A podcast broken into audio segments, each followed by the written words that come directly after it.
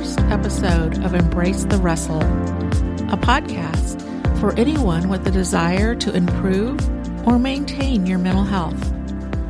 I am so excited and happy you are here. Allow me to tell you a little bit about myself and what you can expect from the podcast. My name is Ladima Cummings, and I have worked in the mental health field since 1987. And I know many of you probably weren't even born then. That was so long ago. Throughout this 30 plus year career that I've had, I've worn many hats with a variety of roles, ranging from a staff nurse to a therapist, a program developer, a consultant, and a prescriber.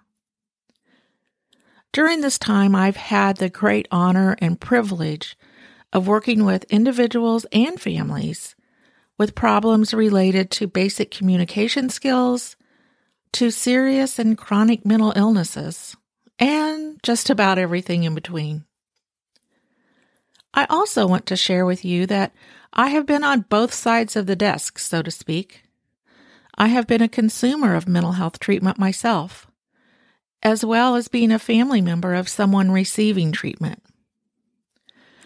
I have participated in individual, family, and marital therapies, as well as medication management for depression.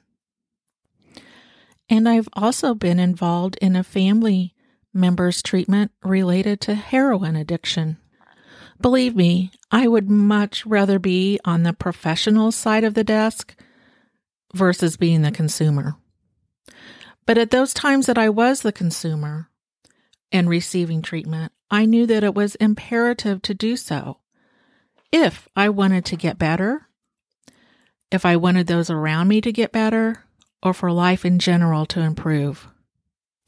And I know my family and myself are not unique in this way. My belief is that we all need a little help at times. Sometimes we need a lot of help, and that's okay.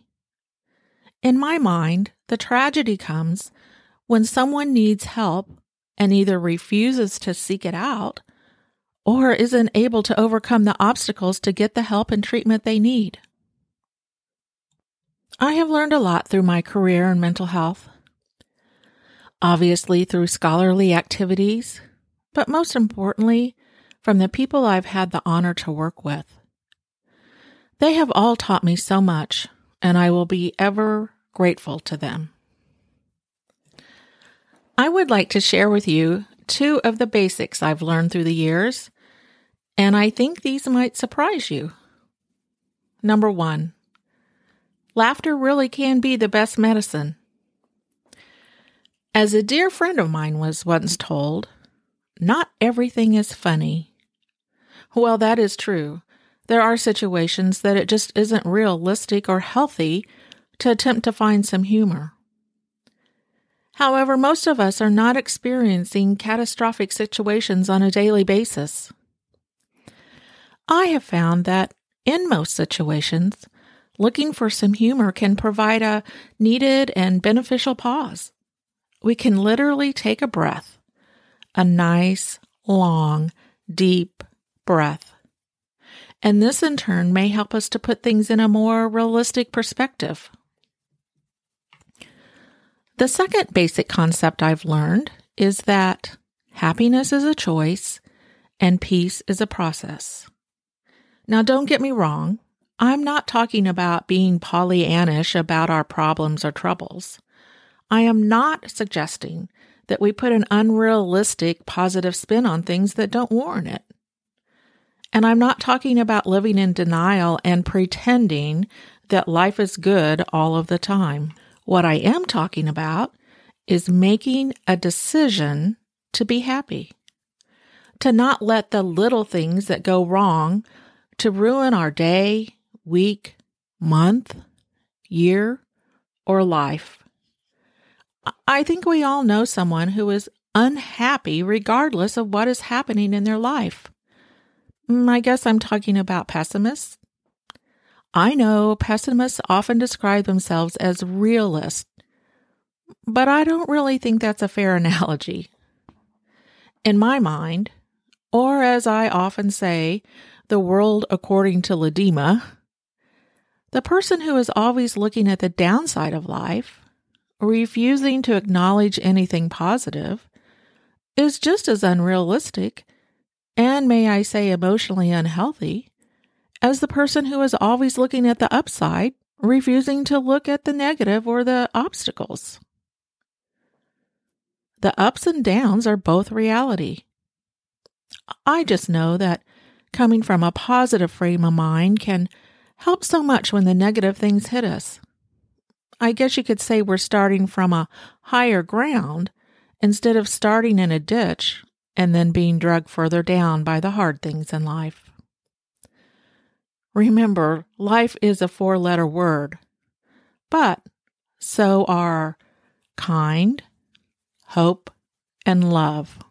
The second part of this concept peace is a process. The act of gaining or keeping an internal sense of peace is multifaceted. And I believe it starts with making the choice to be happy. That may seem a little simple, but I do think that's the foundation. We'll talk more about the process of peace later in a different podcast. As you listen to these podcasts, I think it's important for you to know that a basic concept I hold is that mental health exists on a continuum that is fluid, meaning our mental health doesn't stay at the same place on this continuum. At one end of the continuum, we are completely disabled, not able to function in our day to day world, not able to meet our own ba- basic needs of food, water, and shelter. At the other end of the continuum, we are able to function at our greatest capacity, and can be self actualized. This is where our personal potential is fully realized. We're not only able to meet our basic needs and have an emotionally stable life with a sense of belonging, a healthy self esteem, but we're also able to allow ourselves to experience and engage in our need to continue to grow and develop psychologically, mentally, and emotionally not shying away from our curiosity, creativity, and strengths. So, with this continuum being fluid, I, think it's easy to see that we can be at any point between these two ranges and it doesn't have to stay at one place. We all have good days and bad days. We all have stressors in our lives, some small, some are catastrophic. If we don't like where we are on the continuum of mental health, we can change it. We don't have to stay stuck. Yes, that can really be done. Even if you're struggling with any type of mood disorder, thought disorder, addiction. I hope that sounds promising to you if you didn't already realize this. Okay, enough about me and the world according to Ledema let's talk about the actual podcast, Embrace the Wrestle. I borrowed this title from a sermon I heard a few years ago. The context of the sermon was struggling with religious and spiritual questions. The message was that we are not to run away or hide from these struggles, but rather to face these issues, embrace them, wrap our arms around them, and wrestle with them until we come to a better understanding or sense of peace. Gosh, did I ever connect with this metaphor? I realized that was exactly what I had done with some of my greatest struggles in life. And I realized this concept could be applied to life's challenges in general, and specifically to mental health issues and symptoms.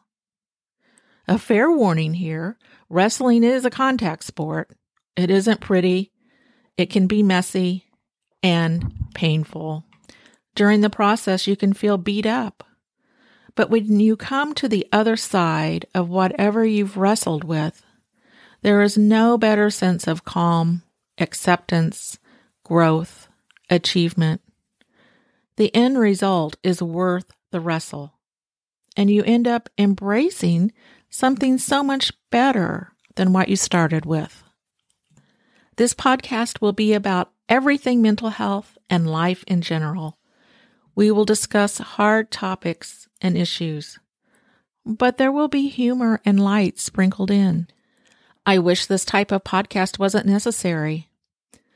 I've felt the nudge and urgency to do this because of the stigma that continues to exist around mental health issues and treatment. Our society has a way of discounting the existence of true mental health struggles and diagnoses.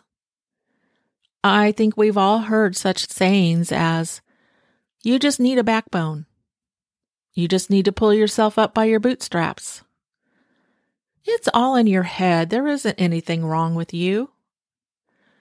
Real men don't cry. These statements make us second guess ourselves or encourage us to stick our head in the sand and pretend there's nothing wrong. Statements like these can lead us to feel less than others, feeling a sense of shame or guilt about what we are experiencing internally. This type of thought process can stop folks from being honest with themselves about what's going on and certainly with other people. With this type of thought process, why would anyone ever share their feelings or thoughts with someone else, let alone seek out treatment. And then there's the whole issue of accessing treatment. Once someone does decide it's time to get some help, there can be some significant obstacles that can prevent that from happening. It may take six weeks or longer to get a, an appointment someplace. If I've made the decision I need help, I need help now if and when I do get an appointment scheduled, my insurance may not cover the services, if I even have insurance. If I don't have insurance, my copay may still be too much for me to afford. I may not have transportation to an appointment, and I'm probably not going to ask anyone to take me to a mental health appointment. Whew, there's so much to combat. Okay, let's get to solutions. Okay, as I've said, this podcast is going to address everything under the umbrella of mental health and general life struggles. From time to time, you'll hear from regular, everyday people who will share with you their path of mental health, their insights and successes. You'll also hear from mental health professionals at times, shedding light on symptoms, diagnoses, pathophysiology, and treatment, all within a holistic framework. My wish for each of you listening to the episodes of Embrace the Wrestle is to realize that you are not alone and there is hope. Maybe you'll learn some new ways of self care that can lead you to or reinforce your best mental health. Might I be so bold as to suggest that liking and subscribing to this podcast will be an act of self care you take today. By the way, you can look for new episodes the first and third Thursdays of each month.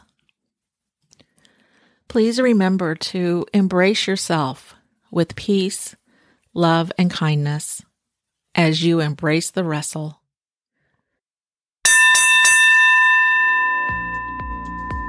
Until we meet again.